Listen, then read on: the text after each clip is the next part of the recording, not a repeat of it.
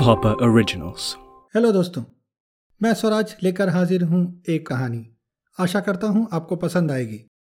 संदीप अपने तीन दोस्तों, राहुल, अतुल और मनोज के साथ बड़े दिनों के बाद कहीं घूमने आया। ये एक हिल स्टेशन था, जो उनके घर से कुछ आठ घंटे की दूरी पर था।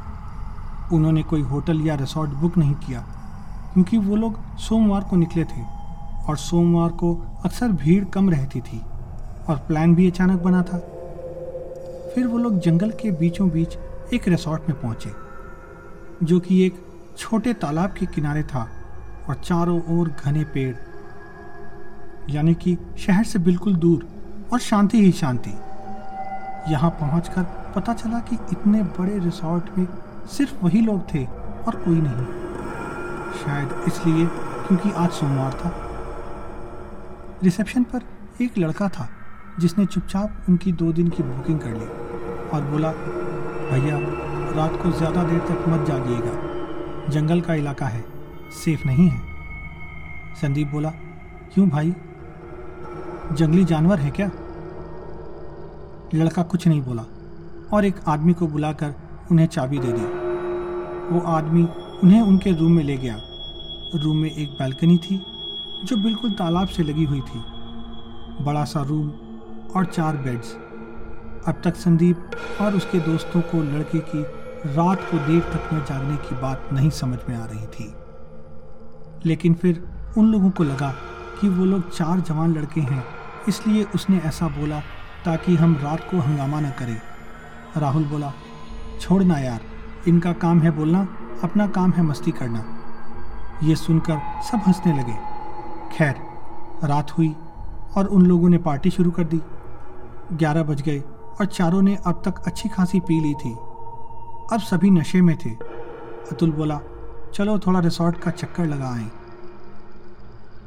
मनोज ने मना किया, लेकिन बाकी लोगों ने जिद करी तो मान गया।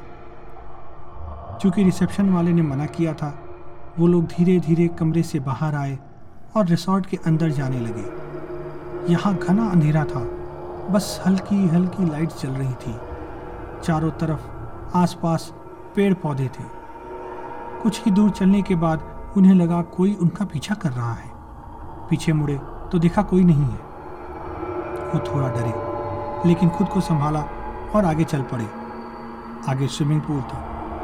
वो लोग स्विमिंग पूल पर पैर डालकर बैठ गए। थोड़ी देर बाद अचानक मनोज पूल में गिर जाता है। पूल गहरा नहीं था, इसलिए वो चलकर वो वापस आता है और हाँफता हुआ कहता है, मुझे धक्का किसने दिया? ये मज़ाक अच्छा नहीं है। सभी ने कहा कि उसे उनमें से किसी ने धक्का नहीं दिया, वो खुद ही गिर गया होगा। मनोज नहीं माना और नाराज़ होकर वो वापस रूम में चला जाता है। संदीप ने रोकना चाहा, फिर अतुल बोला, छोड़ना यार, उसका मूड खराब है शायद, आराम करने दे। हो सकता है ज़्यादा चढ़ गई है।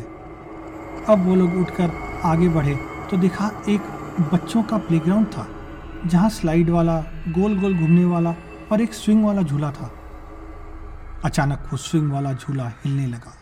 सब चौंक गए। राहुल बोला, ये क्या है? हमने तो इसे छुआ भी नहीं। सब लोग डर गए। अतुल ने स्विंग को पकड़कर रोका और ये सोचकर उस पर बैठ गया कि शायद हवा से हिल गया हो। लेकिन ये क्या? किसी ने जैसे उसे धक्का दे दिया हो, वो स्विंग पर झूलने लगा, ज़ोर ज़ोर से। उसे लग रहा था वो गिर जाएगा। वो लोग मदद के लिए चिल्लाने लगे, लेकिन कोई नहीं आया। जैसे पूरा रिसोर्ट खाली हो। अब अतुल, जो कि स्विंग पर बैठा था, उसने हाथ छोड़ दिए और दूर जाकर गिरा। उसे चोट भी आई। अब वो लोग जैसे थे, उसी हालत में वापस भागने लगे। भागते भागते बहुत देर हो गई। तो संदीप ने बोला, रुको, ये देखो। मुझे लगता है हम लोग वापस उसी जगह आ गए हैं। वो लोग तो वापस उसी प्लेग्राउंड के पास आ गए थे। उनकी हालत खराब हो गई। वो स्विंग वाला झूला अब भी हिल रहा था, जबकि हवा बहुत ही हल्की चल रही थी। वहाँ सामने ही तालाब का किनारा था और एक छोटी सी बोट भी रखी थी। उन लोगों ने उस बोट से भागने की सोची और बोट की ओर भागे। लेकिन जैसे ही वो लोग बोट के पास पहुँचे, किसी ने जैसे बोट को अंदर खींच लिया और देखते ही देखते बोट पानी में गायब हो गई। वो लोग वहाँ से वापस भागे तो गौर किया, एक अंधेरा हॉल है, बड़ा सा, जिसका दरवाज़ा थोड़ा सा खुला है। सब लोग उसमें घुस गए और दरवाज़ा बंद कर लिया। लाइट जलाई तो देखा, वो वहाँ का बार था जो बंद हो चुका था। सब लोग वहीं एक टेबल के पास कुर्सी लगाकर बैठे। उन्हें कुछ मिनट्स ही हुए थे कि अचानक वहाँ पर डिस्को लाइट्स जल उठी और म्यूज़िक बजने लगा। सबकी हालत खराब हो गई। अतुल चिल्लाने लगा और स्पीकर्स पर लात मारने लग गया। संदीप और अतुल दरवाज़ा खोलने की कोशिश करने लगे, जो कि किसी ने बाहर से बंद कर दिया था। तभी अचानक लाइट्स बंद हो गई और म्यूज़िक भी बंद हो गया। सिर्फ़ सन्नाटा और अंधेरा।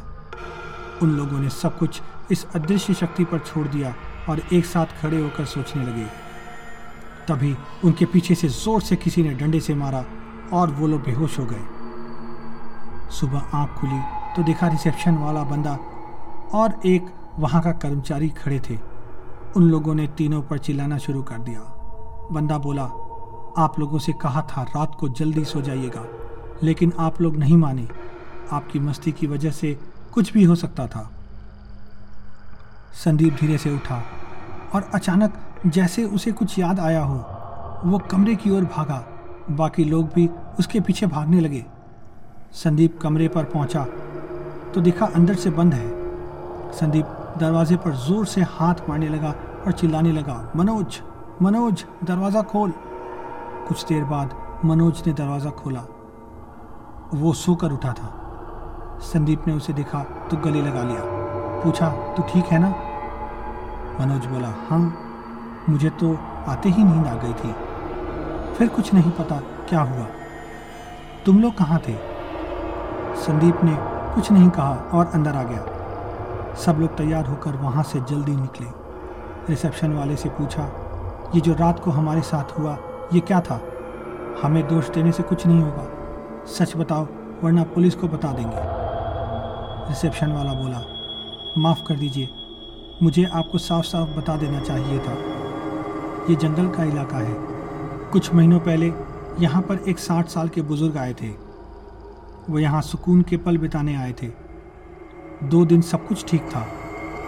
एक दिन कुछ आवारा लड़के यहाँ आए और रात भर उधम मचाते रहे। हमारी बात भी नहीं मानी। बुज़ुर्ग ने उन लोगों को डांटा तो उन लोगों ने बुज़ुर्ग को बहुत बुरा भला कहा और मज़ाक उड़ाया।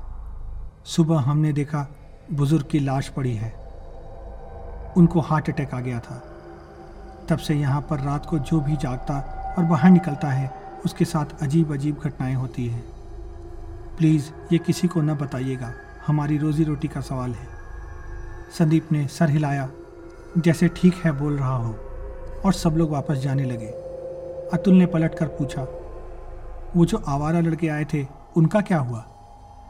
रिसेप्शन वाला लड़का कुछ सेकंड्स रुका और फिर बोला, वो लोग अगले दिन सुबह यहाँ से भाग गए। हमें पता चला, उनकी बाइक्स खाई में गिर गई और सब लोग मर गए। अतुल ने मनोज को देखा, सबने एक दूसरे को देखा और जल्दी से वहाँ से निकल गए। ये थी कहानी आज की। सुनने के लिए धन्यवाद।